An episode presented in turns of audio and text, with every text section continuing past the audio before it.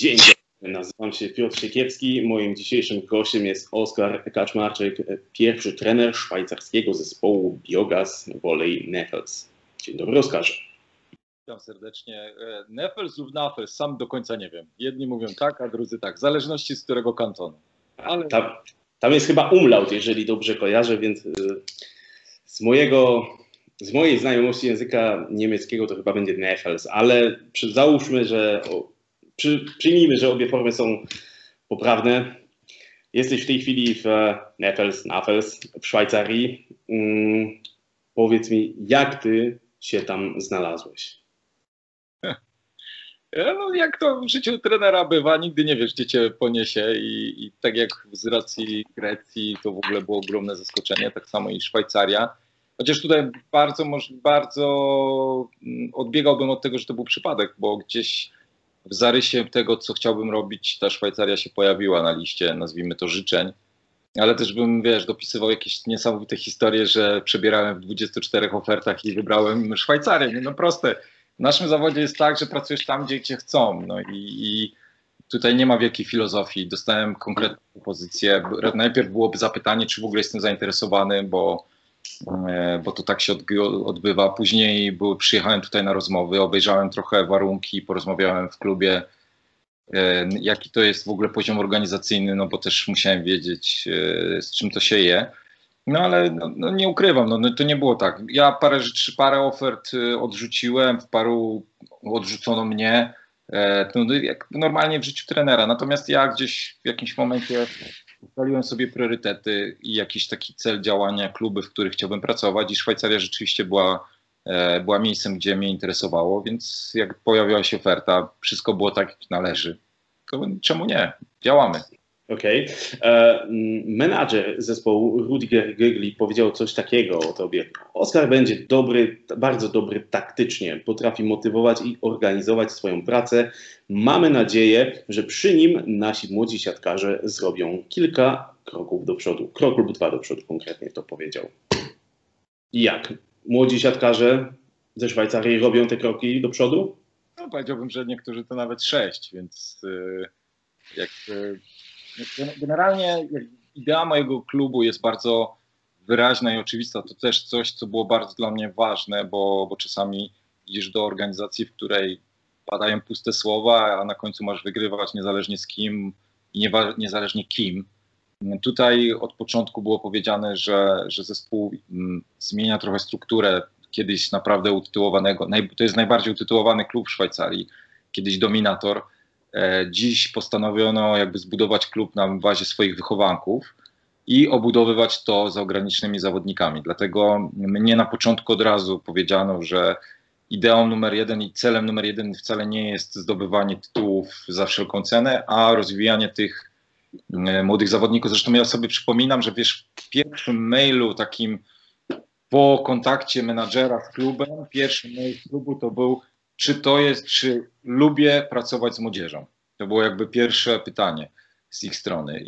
I patrząc na te półtora sezonu, bo w zasadzie już koniec, bo my już wchodzimy w fazę play-off, ja na pewno muszę powiedzieć, że jestem bardzo zadowolony właśnie z postępu tych wszystkich młodych zawodników, łącznie z tym, że wprowadziliśmy jeszcze w tym sezonie, w poprzednim, tych chłopaków było 4. 3 wychowanków i 4 jeszcze był spoza klubu. Natomiast dzisiaj mamy 6 wychowanków, w tym, że jeden to emerytowany powrót, 5 chłopaków stąd z sekcji młodzieżowych, 2 prowadziliśmy na tym sezonie i każdy zrobił naprawdę duży postęp i przez te półtora roku widzę innych zawodników, ale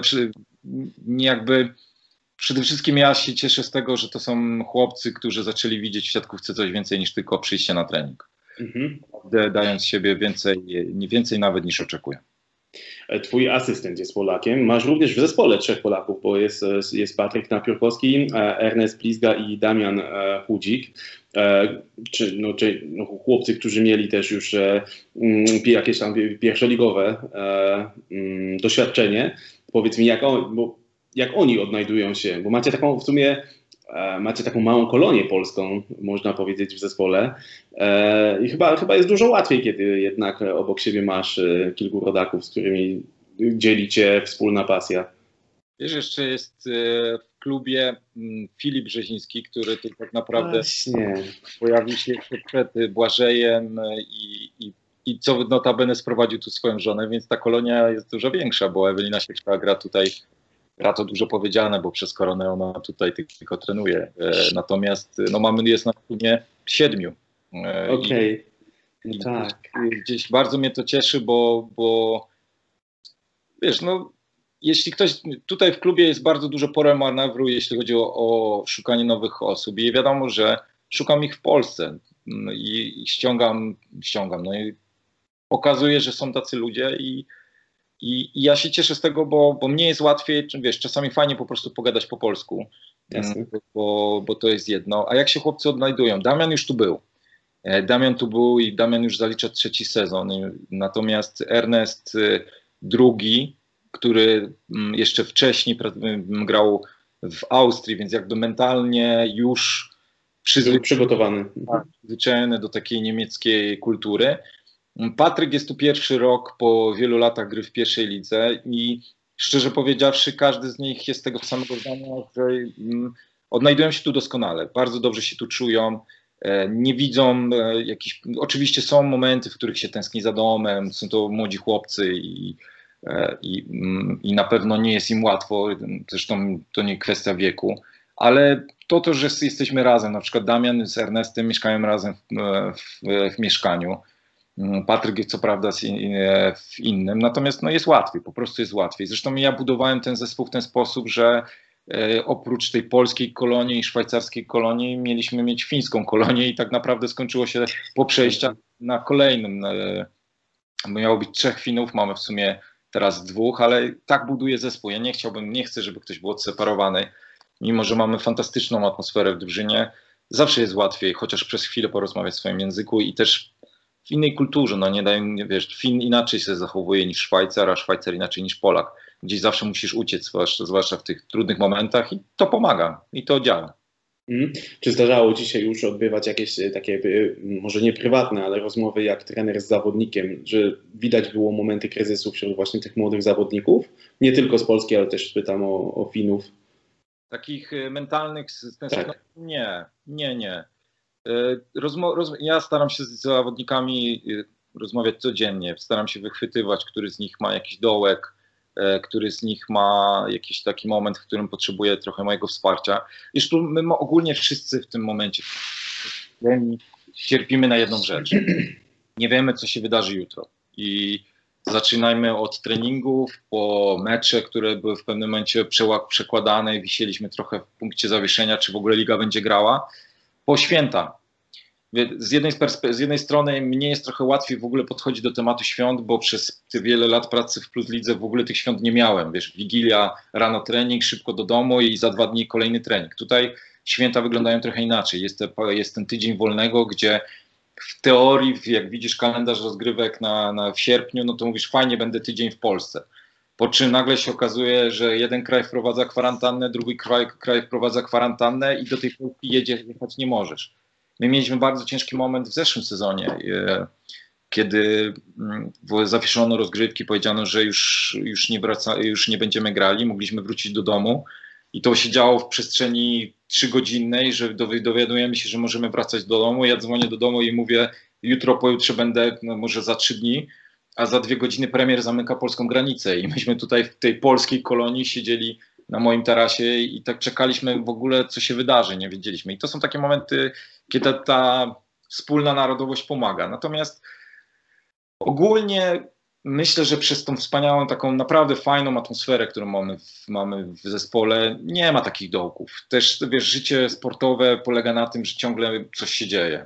Nie jest ligowa realność, że wiesz, że to jest co 3 dni mecz.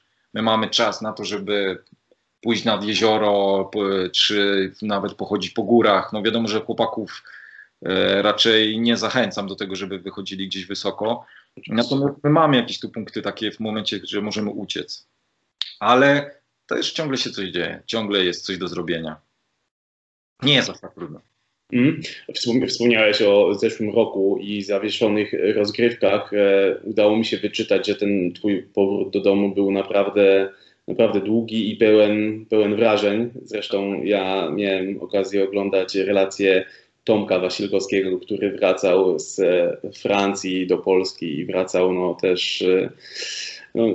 nie jestem w stanie powiedzieć, około 50 godzin, może nawet dłużej stał w tym ogromnym korku, który pojawił się na granicy i też właśnie dostrzegał te takie malutkie gesty ludzi, którzy z okolicznych wiosek przynosili prowiant, wodę dla wszystkich kierowców, którzy utknęli w tym ogromnym korku. Czy masz podobne doświadczenia? Jak wyglądał? Czy możesz podzielić się tym, jak wyglądał twój powrót do domu?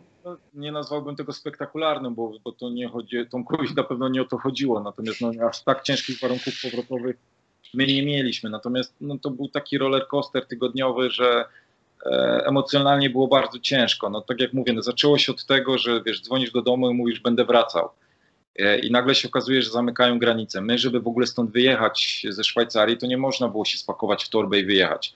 Część tych chłopaków nie wiedziało, czy w ogóle będzie grało w przyszłym roku, ja byłem w tej formie, że ja wiedziałem, że tu zostaję, więc mogłem spakować torbę na wakacje do domu, tak? Mhm. Ale zamknięte granice, zaraz to nie ma samolotów. I dzwonienie do ambasady. Ambasada mówi, że na ten moment w ogóle nic nie wiadomo o tych lotach do Polski, to był ten program Lot do Polski, bo twierdzono, że póki ze Szwajcarii możesz dostać się drogą lądową, to możesz jechać autem, ale my tego auta tutaj nie mieliśmy, my jeździmy autami służbowymi. W dodatku dzwonienie na granicę i na każdej granicy mówiono coś innego, że tranzyt tak, ale nie wiadomo. Dzwonienie do sponsora, czyli do tej firmy, która nam daje samochody. Samochody w ogóle na gazie CNG, gdzie w Niemczech są dwie stacje benzynowe, a my... 100 kilometrów trzeba tankować pewnie. Tak. Więc jest jakaś forma alternatywna, że możemy wziąć auto, zgoda od salonu Tondo, że możemy jechać, po czym jak już mamy wsiadać w ten samochód, Niemcy zamknęły granicę i znowu nie wiadomo kiedy coś tam. I takie dzwonienie. I później w tej euforii, euforia to nie jest złe słowo, ale w tym social life'ie i tych wszystkich, bo kolega słyszał, ciągle coś. Nakręcanie się. Nie był to prosty moment dla nas, dlatego też tak bardzo chciałem, żebyśmy byli tu razem z tymi chłopakami, żeby oni nie zostali z tym sami. Skończyło się to tak, to też z przebojami, bo ja to napisałem na Twitterze, tego była też trochę afera, bo powrót w końcu okazało się, że masz ten lot do Polski, ale lot do Polski nie jest to miejsce, gdzie ty chcesz być, tylko do Warszawy. I musisz wrócić do tego domu. I teraz dzisiaj z perspektywy roku korony inaczej patrzymy na tą chorobę. W marcu wyglądało to tak, że ale ja teoretycznie wsiadam do 200 ludzi, każdy z nich tą koronę może mieć i ja mogę infekować, więc nie może ktoś po mnie przyjechać na lotnisko, bo ja zainfekuję jego. Tak. Więc muszę wsiąść do środków, do publicznego transportu. Najgorsza rzecz w takiej dobie kryzysu, prawda? Więc mówię, dobra, to wynajmę auto, pojadę z Warszawy, w Katowicach ktoś mi podstawi samochód i ja wrócę tym samochodem.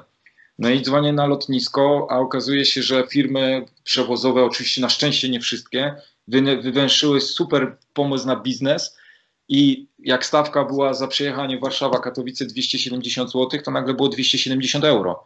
Aha. Więc popychanie ludzi, żeby z tą koroną wchodzili do tych pociągów, busów i tak dalej. Nie było to tak obciążające psychicznie i fizycznie jak u Tomka, ale nie był to dobry moment. Nie był to dobry moment, plus przyjazd do domu i 14 dni zamkniętych na kwarantannie. Ale dzisiaj chyba każdy już to przeżył, albo większość, więc już każdy ma to, każdy wie, o czym mówię. Jesteś raczej osobą aktywną. Jak ty zniosłeś to siedzenie w domu, przymusowe bądź co bądź? I jak każdym urlopem, nie? W pierwszym dniu się super cieszysz, że leżysz i odpalasz serial, który sobie wisiał ci przez 3 miesiące do odpalenia, do obejrzenia, ale w 4. dniu dotarłeś już do granic Netflixa, już tam nic więcej nie ma. Książka fajna jest, ale przez półtorej godziny, próbowałem co mogłem.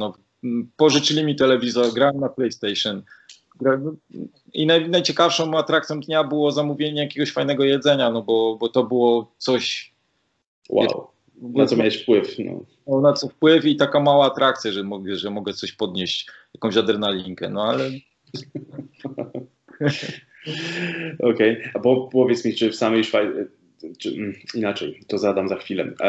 Jeszcze kończąc wątek 2020 roku, czy...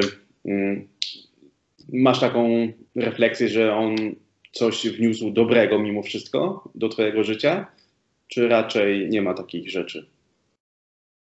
Mówię to trochę w prywatnych rozmowach, mówię to trochę inaczej, ale mnie na przykład ten sezon nauczył, że to, co na przykład mówią Włosi, to nie do końca jest prawda, bo wiesz, Włosi w myśli szkoleniowej jest tak, że wszystko musi być super poukładane, tak może musi być tak i tak, a rok 2020 zweryfikował to do tego, że jest akcja, reakcja i zarządzanie w chaosie, ale to taki na najwyższym stopniu i okazuje się, że to też działa. Mhm. My mamy sytuację teraz takie, że Szwajcaria ma, co teraz już troszkę luzują ten lockdown, ale powiedzmy na przykład siłownie są zamknięte. Hale, my w ogóle z halą mamy duże problemy w tym sezonie i ciągle jest, wiesz, ten zawodnik robi siłownię w poniedziałek, środę, ten robi wtorek, czwartek, ale rano, a trzeci robi wtorek, czwartek, ale po południu tuż przed treningiem. I ja jako trener dużo łatwiej byłoby mi ustalić pełen grafik na sezon i jedziemy, prawda? No ale tu trzeba po prostu sobie zaradzić w tej sytuacji, jaka jest, i okazuje się, że to się też tak da. Więc jakbym ja miał pozytywnie, patrząc przynajmniej przez pryzmat mojej pracy, to no taka elastyczność na 200% się pojawiła i to jest coś, co na pewno wyjdzie mi na plus. Rozumiem. A powiedz mi, czy miałeś możliwość zabrania najbliższej rodziny do Szwajcarii? Czy ona jest tam z tobą na co dzień, czy nie ma takiej możliwości? No to jeszcze dodam do tego pytania plusów 2020 i samej korony, no to ja na samej koronie zyskałem miesiąc więcej w domu, tak? Bo sezon się zakończył o ten miesiąc wcześniej, więc to był dla mnie jakiś taki bonus, który w tej trudnej sytuacji chciałem i postrzegałem jako wielki plus. Natomiast jeśli chodzi o sprowadzenie rodziny, to było drugie pytanie w tym mailu, czy przyjadę sam, czy przyjadę z rodziną. No i w naszej sytuacji my po ogromnej przestrzeni czasowej, po wielu latach tułaczki poza jawą wnętrzem, kiedy ja podpisałem kontrakt z reprezentacją, postanowiliśmy, że wracamy do nas, do naszego rodzinnego miasta, no tam mamy rodzinę, tam mamy bliskich przyjaciół. No i miało to wyglądać inaczej, no ale w pewnym momencie, kiedy ja już wyjeżdżałem do Grecji, tam to w ogóle temat się nie pojawiał, bo to była praca, nazwijmy, na początek tymczasowa. Mhm. Natomiast jeśli chodzi o Szwajcarię, no podjęliśmy wspólną decyzję, że na razie nie, że rodzina zostaje w Polsce. No oczywiście, że chcielibyśmy być razem, no ale musimy też patrzeć przez ten pryzmat, że praca trenera jest jaka jest i Szwajcaria na pewno wydaje się bezpiecznym miejscem, na pewno dużo bezpieczniejszym niż w Polsce, prawda? Natomiast no, nigdy nie wiadomo, co się wydarzy. I teraz moja żona pracuje, syn chodzi do szkoły, rzucimy wszystko, żeby przyjechać do Szwajcarii i za 3 miesiące okazuje się, że drużyna nie gra tak, jakby prezes sobie tego oczekiwał i wracamy i zaczynamy z zerem, kompletnym zerem. No to są uroki, a wręcz te wszystkie rzeczy, których ludzie nie widzą, jeśli chodzi o pracę trenera. Zawodników się nie wyrzuca i oni sobie podróżują. Zawodnicy też... są młodsi, no to też patrzmy na to. No. I ta decyzja o przeprowadzce jest kluczowa dla życia rodziny i w tym momencie na pierwszym roku wydawało się nam to w ogóle nie braliśmy pod uwagę. Klub zresztą jakby filtrem mnie zaakceptował, bo też to są wszystkie rzeczy dookoła szwajcarskie, jak ubezpieczenia, pozwolenia na pracę i tak dalej, więc klub szukał kogoś, kto przyjedzie sam. Pracy i po też przedłużeniu kontraktu w klubie, no zaczęliśmy już trochę poważnie myśleć o przeprowadzce, ale żona dalej chce pracować, spełnia się, ja to akceptuję, nie jest łatwo, ale też trzeba patrzeć rozsądnie na cały temat. Rozumiem. Samo Näfels nie jest wielką miejscowością. Udało mi się wyczytać, że tam raptem około 4000 ludzi mieszka. A miałeś okazję już zwiedzić jedyną w Szwajcarii fabrykę konfetti? Nie. Okej. Jest podobno w Näfels jest jedyna w Szwajcarii fabryka konfetti, która produkuje około 20 milionów ton konfetti. To taką ciekawostkę ci sprzedam. To ja tu będę jeździł teraz po trasie i będę patrzył. Okej. No właśnie, no bo miejscowość jest bardzo malownicza. Udało mi się ją dojrzeć, co prawda na Google tylko, ale mimo wszystko. Czy oprócz siatkówki, czy zażywasz jakieś, no oczywiście ten rok 2020 no wywrócił wszystko do góry nogami, ale zanim to wszystko się stało, czy miałeś okazję lokalnej kuchni spróbować, skorzystać z jakichś wydarzeń kulturalnych, które na miejscu się działy? Ja do życia podchodzę w ten sposób, że kiedy jest praca, a tej pracy jest bardzo dużo, to jest 100% pracy, natomiast kiedy się kończy i zamyka pewien moment, to chcę czerpać jak najwięcej, chcę się uczyć, jak myślą Szwajcarzy. Tak samo robiłem w Grecji, tak samo robiłem w Finlandii. Mnie fascynują nowe, inne kultury, inne sposoby życia. To jest też ten pakiet dodatkowy w mojej pracy, który ja uwielbiam. Dlatego teraz siedzę w domu i gnuśnieję niestety, bo takie są realia, ale tak, no przede wszystkim pytałeś o kuchnię. Kuchnia jest okej. Siadła mi w tej formie, że to jest jedzenie, które ja lubię. Zacznijmy od serów. Mnie śmierdzący ser nie przeszkadza. Chociaż jest tu nasz lokalny ser, taki powiem ci szczerze, że jak tylko jedno ziarenko więcej przesadzisz, to już jest masakra. Jak jest odpowiednia ilość, to ja zjem i powiem, że jest smaczne, ale odrobina za dużo już jest nie do zniesienia. Ale ta kuchnia jest też bardzo podobna do polskiej, wiesz, to są sznycle, to są kotlety. Mają nawet taki bardzo, nawet wręcz jako ciekawostkę powiem, że tutaj niepisana granica niemieckojęzycznej strony, a francuskiej mówi się o tym, że to jest tam, gdzie robi się rosti. Tak. Niemiecka strona. Tam, gdzie się wszystko w domu robić, to jest francuska strona. A rosti to są tak naprawdę placki ziemniaczane. Tak, placki ziemniaczane. I podane, więc ta kuchnia się nie różni od naszej, więc ja nie cierpię, ani się też nie zachwycam, bo jest jak jest. Ale co do rzeczy, no już kultura szwajcarska jest bardzo prosta. Od poniedziałku do soboty się pracuje, a w niedzielę się wchodzi w góry. Życie jak w Madrycie dla mnie, bo lubiłem chodzić po górach. Wiadomo, że ja tej możliwości takiej aż nie mam, ale no staram się chodzić po tych górach. Zaliczyłem 1 stycznia coś, co mi się marzyło od dawien dawna, czyli wyjście na 2000 w Rakach po śniegu.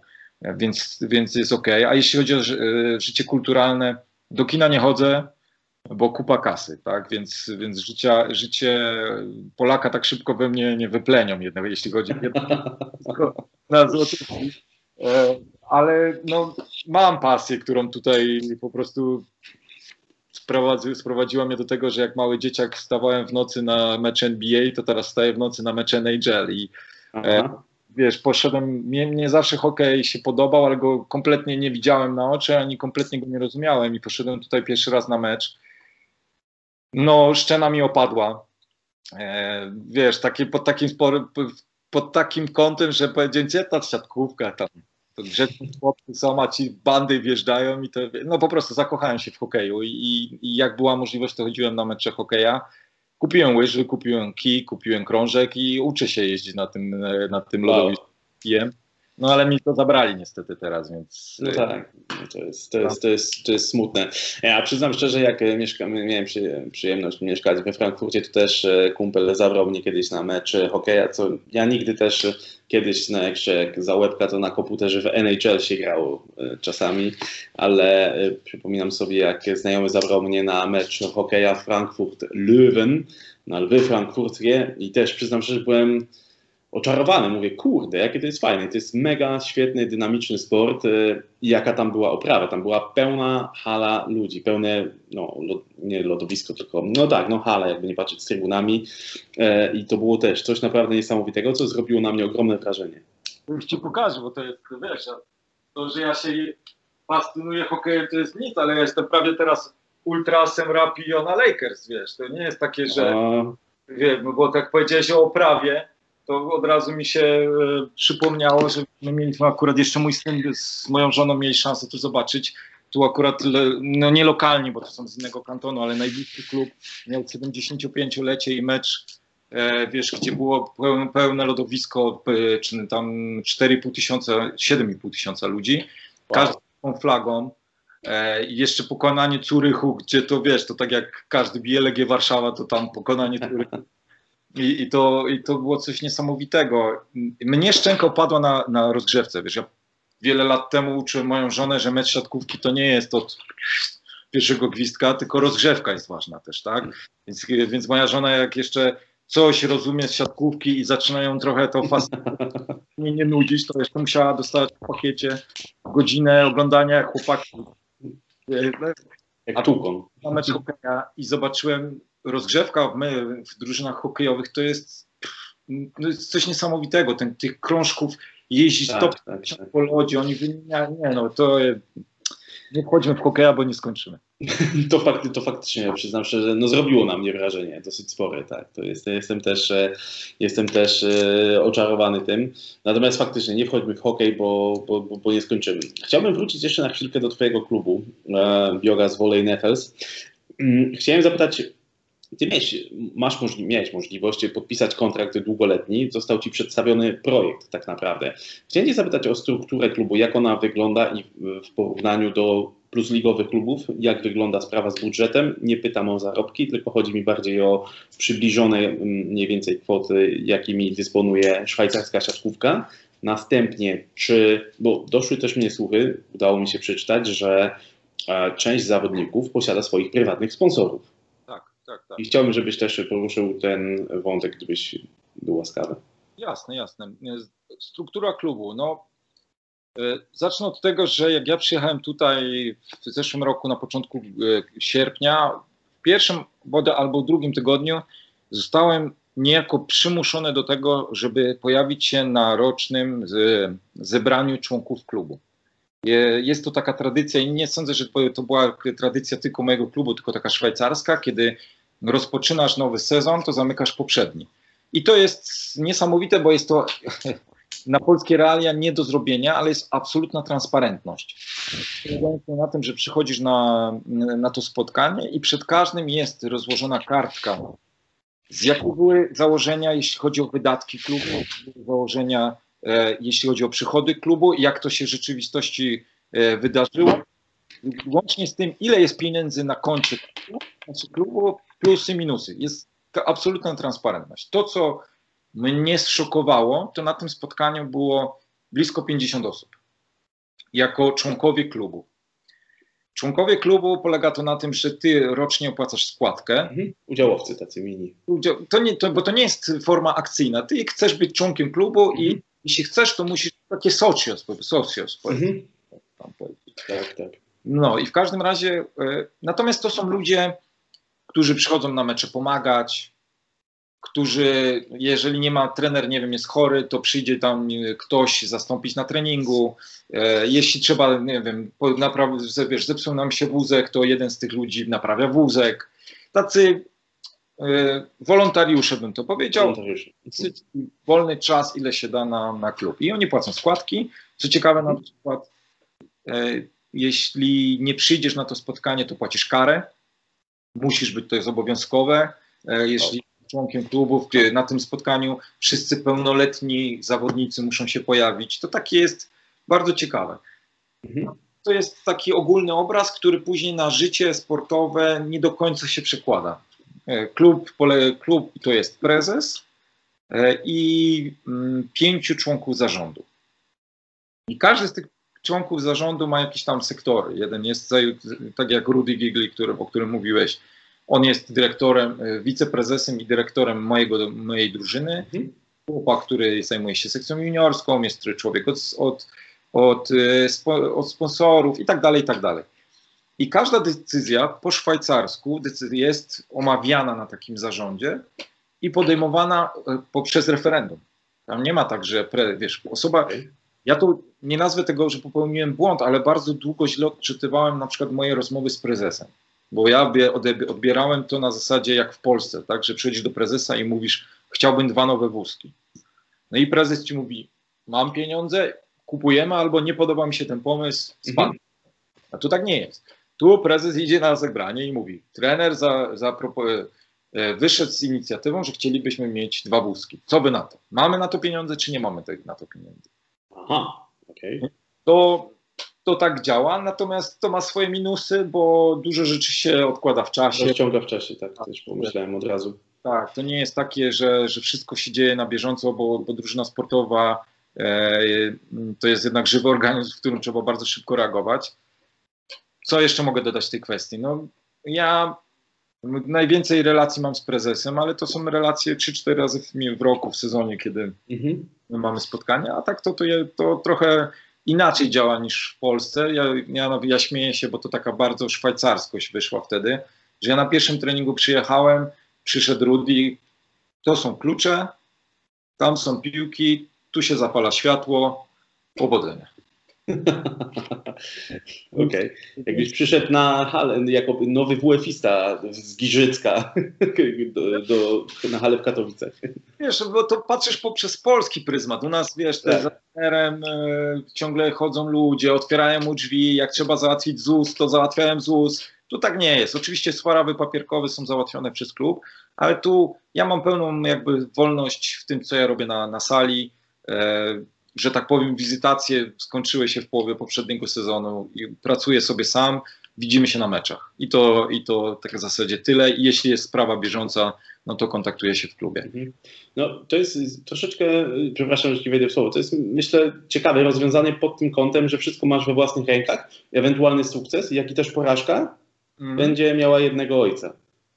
Tutaj na porażki się trochę inaczej patrzy i to jest jakby chyba inny pole do rozmowy, bo jakby kończąc klub, natomiast tu patrzą pod tym kątem, że my chcemy widzieć, że nasi młodzi zawodnicy się rozwijają. To było dla mnie na przykład takim bardzo pozytywnym bodźcem, że ja przed pierwszym meczem w zeszłym sezonie poszedłem na pierwsze spotkanie z prezesem, na drugie. I wiesz, w Polsce rozmowy trwają pod tytułem, a jak będzie wyglądał ten pierwszy mecz, jakie są twoje oczekiwania, musimy zająć 3. miejsce, wiesz, takie pompowanie i tego wszystkiego. A ja przez całą rozmowę rozmawiałem z prezesem o tym, co będzie za 2 lata.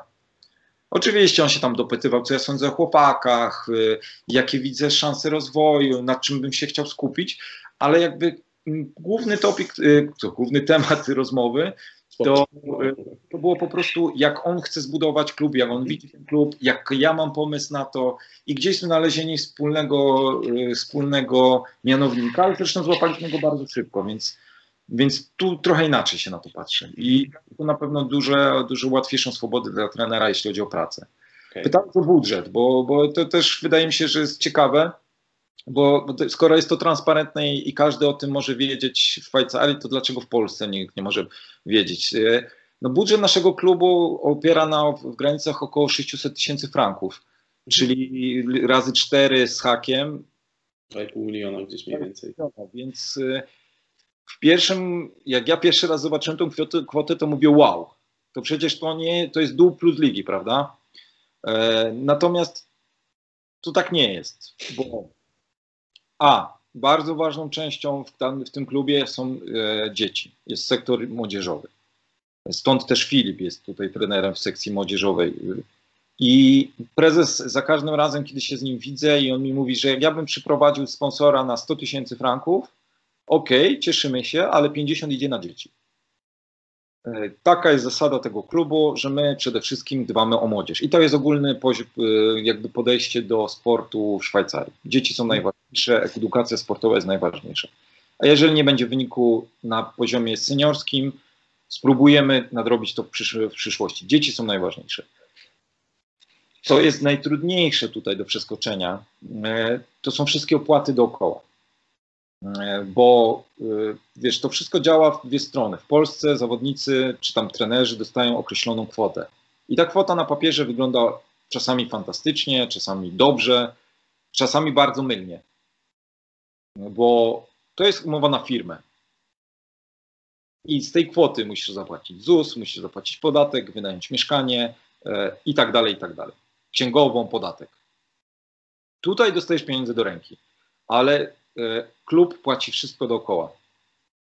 I wiesz, jeżeli masz do 400 tysięcy złotych, 400 tysięcy franków na, no nie, my nie mamy tyle, no powiedzmy około 250 tysięcy franków na pierwszą drużynę, to de facto połowa to są niewidzialne pieniądze.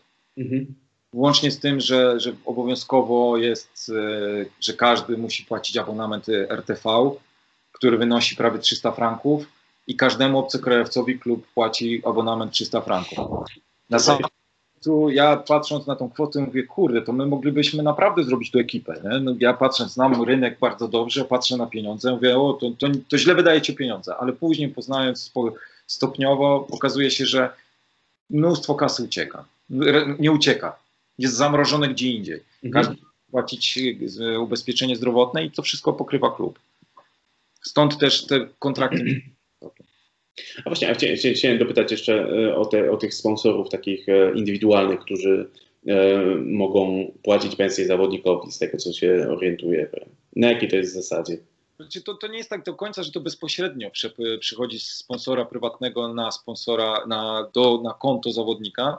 To działa na takiej zasadzie, że klub ma dwóch dużych sponsorów. Tak? Pierwszym jest Woł Biogaz, drugim jest Monal Bank. To też jest bardzo ciekawe w Szwajcarii, że tu banki są mocno zaangażowane w życie sportowe i w zasadzie każda drużyna jest sponsorowana przez regionalny, kantonalny bank. Coś takiego skoki. Wołomin. No nie tak. Ale w każdym razie to jest tak, że klub ma część pieniędzy, a później reszta to są mali sponsorzy. I mali sponsorzy dostają w gratisie to, że jeżeli ty dasz kwotę na danego zawodnika, to ten dany zawodnik ma twoje logo w trakcie rozgrzewki na dresie, na koszulce treningowej, przedmeczowej. Jest główny sponsor na przodzie koszulki, z tyłu masz swojego prywatnego sponsora i w każdej jakby, nie wiem, publikacji, czy to jest jakiś biuletyn, czy coś, to zawsze, i czy na prezentacji zawsze się mówi, to jest zawodnik sponsorowany przez tego. Okay. I to jest taki, wydaje mi się, bardzo ciekawy sposób, bo to zachęca tych lokalnych sponsorów. No tak, no i też jest jakimś tam paliwem napędowym dla młodych zawodników, że warto jednak się pokazywać, że warto w to brnąć. Jeśli chodzi o Szwajcarów, to jest bardzo głęboki temat i to nie jest tak do końca. To jest chyba największy problem mój, każdego, kto przyjeżdża spoza Szwajcarii do takiego kraju. No nie czarujmy się, w Szwajcarii na sporcie nie zarobisz, na graniu siatkówkę nie zarobisz. To takie, brzydko to powiem, na waciki, tak? Na dobrą kolację z dziewczyną w restauracji. Oni wszyscy się uczą, oni mają bardzo dobre prace zagwarantowane poprzez edukację i brak perspektyw na to, żeby na przykład z siatkówki wyciągnąć 300 tysięcy franków rocznie. Nie ma czegoś takiego tutaj. Więc ten głód jest całkowicie inny. Ja tu jestem całkowicie, za każdym razem, przepraszam, zaskoczony, że rozmawiam z jakimś zawodnikiem, a on mówi, ale ja tego nie robię dla pieniędzy. Ja to robię, bo to kocham. Natomiast jakby druga strona tego medalu jest taka, że to pielęgnowanie drużyn juniorskich w odróżnieniu od seniorskich powoduje, że oni mają we krwi uprawianie sportu. I to jest, jedni chodzą do profesjonalnej sekcji siatkarskiej i ciężko pracują, ale inni chodzą na siłownię w tym czasie, albo idą w góry, albo na ściankę wspinaczkową. Dla mnie niesamowite to jest to, że my o 10 rano mamy siłownię na ogólno otwartej siłowni i siłownia jest pełna, ale nie pełna, wiesz, tylko ludzi w wieku 60, 70, 80 lat. Tu poprzez to, że ogólny program szwajcarski powoduje, że wszyscy uprawiają sport, to jest normalne dla nich. Po prostu rano pracuję, a po południu idę uprawiać sport. Mnie to pasuje, do mnie to trafia w 250%, bo ja jestem romantykiem sportowym i po prostu odnajduję się w tym. Potrafię zrozumieć chłopaków, że mogą naprawdę czasami pracować. Ja mam chłopaka, jednego mojego libero, który rano pracuje w poważnej firmie, nazwijmy to architektonicznej, po czym o 16 wsiada w samochód, jedzie przez godzinę z Curychu do mnie, żeby zrobić trening, czasami wraca, tak jak było to na przykład wczoraj, o 23:30 do domu, kładzie się spać, idzie do pracy i jedzie znowu na trening. I oni są maszynami w tym. Także to nie jest tak do końca, ale podobnie spotkałem się w Finlandii. Finlandii jest trochę inaczej, bo tam się już wybili niektórzy zawodnicy i ta nadzieja na to, że można zarabiać ogromne pieniądze jest trochę większa. Mhm. Nazwijmy to w bogatych krajach, siatkówka czy sport ogólnie nie jest sposobem na życie. Więc sufit dla trenera jest trochę niżej, bo nie obiecasz komuś czegoś, co on wie, że... Jasne. A bo z tego co się orientuję, Szwajcaria nie ma swojej reprezentacji narodowej. Tak przynajmniej to w takim razie muszę... To w takim razie popełniłem błąd. Dobra, Szwajcarzy mają swoją reprezentację narodową i czy oni mają szansę w przyszłości gdzieś zaistnieć chociażby na tym europejskim rynku, na europejskim poziom, czy są w stanie wejść? Jeżeli tak, co musiałoby się stać? Zacząłbym od tego, że zrobili pierwszy mały krok, czyli liga z roku na rok idzie do góry. I staje się naprawdę coraz trudniejsza. To nie jest już, to wiadomo, że z polskiej perspektywy każda oprócz rosyjskiej, włoskiej to nie jest liga na tym poziomie, ale przestała to być liga ogórkowa. Tu już jeżeli nie trenujesz 4-5 razy w tygodniu, to cię nie ma, to cię liga przegoni. Oni nie mają ambicji do tego, żeby ich reprezentacja trafiła na Mistrzostwa Europy. Robią zawsze to, co mogą maksymalnie. Są zgrupowania, jest trener reprezentacji, jest Włochem, ma sztab włoski, wiesz, pracują nad tym. Natomiast ja trafiłem, zostałem wysłany klub na pewne szkolenie takiego, na jakby wyrobienie licencji trenera programu specjalnego tutaj sportowego i tam trochę przedstawiono wizję, trochę wizjonerską bym to nazwał, taki plan wizjonerski, ale podobało mi się to, bo jakby w zarodku tego wszystkiego było powiedziane. My wiemy, że jako kraj, w którym mamy 8 milionów mieszkańców, nie będziemy nigdy grać w siatkówkę na poziomie Polski. Ale zbudowaliśmy albo budujemy program, w którym on się nazywał tam, rzucam, bo nie pamiętam nazwy tej wioski, ale od Graubinden do Paryża bodajże. Marzy im się, jakby celem programu jest to, żeby chociaż jeden zawodnik w którymś momencie trafił na profesjonalny, na wysoki poziom. Na wysoki poziom pod tytułem, że będzie na poziomie, no może nie Leona, ale gdzieś tam pukał. To jest jakby ich cel. Bo wiedzą, że też taki idol spowoduje, że jeszcze większe będzie zainteresowanie. Tak. Więc oni bardziej jakby globalnie patrzą na rozwój jakiejś jednostki niż na ogólnej grupy, bo to dopiero zaczniemy jakby taką kulą śnieżną iść do przodu. Czy mają szansę? Tak jak powiedziałem, liga poszła mocno do góry i dzisiaj już przeciętny Szwajcar nie zagra w szóstce swojej drużyny, a kiedyś, jeszcze rok temu widziałem, wiesz, chłopców z brzuszkiem. Zresztą mój libero dalej ma brzuszek taki solidny, ale już zrzuca. Wiesz, pamiętaj, że nieważne jak jesteś wysoki, nieważne jak jesteś gruby, ważne jak jesteś dobry. On ma, oprócz tego, że jest dobry, to jeszcze ma duże serducho, to jest właśnie ten, który jeździ z Curychu, więc... natomiast no już tu się działy takie hity, które w Polsce są nie do przyjęcia, że na przykład na jeden mecz akurat z nami przyszedł gościu, który 4 lata temu skończył karierę, ale tam się akurat dwóch środkowych miał kontuzję i oni na jeden mecz go zakontraktowali, no przyszedł ledwo koszulka ta się, wiesz, już nie mieści, ale zagrał i całkiem nieźle zagrał jak na człowieka. No, zresztą na przykład mój drugi rozgrywający po 2 latach wrócił do grania. On był kiedyś reprezentantem Szwajcarii. Szukaliśmy alternatywy na drugiego rozgrywającego i on powiedział, zresztą był moim asystentem w zeszłym roku. I on mówi, że poczuł głód do siatkówki, przez cały okres wakacyjny pracował. Są takie rzeczy, które odbiegają mocno od profesjonalności tutaj, ale idą w dobrą stronę, na pewno idą w dobrą stronę. Rozumiem. Tutaj chciałbym postawić kropkę, jeżeli chodzi o Szwajcarię, natomiast